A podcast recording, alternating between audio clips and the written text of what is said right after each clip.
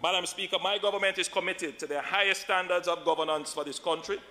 Good governance includes the conduct and performance of our ministers, our members of parliament, the members of the civil service, and the broader public service. The country must have a clear sense of what is required for parliamentarians and ministers.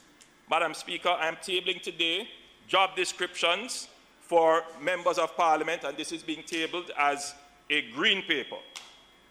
And for ministers, we are tabling their job descriptions, and this is being tabled as a white paper. So the white paper, Madam Speaker, is already determined. It is now government policy. The green paper, the committee to be established will have the opportunity to review, make amendments, and to finalize. These will set out strategic objectives of the post, its, its purpose, reporting and accountability, the key deliverables and responsibility areas, performance standards, competencies, contacts, and the working conditions.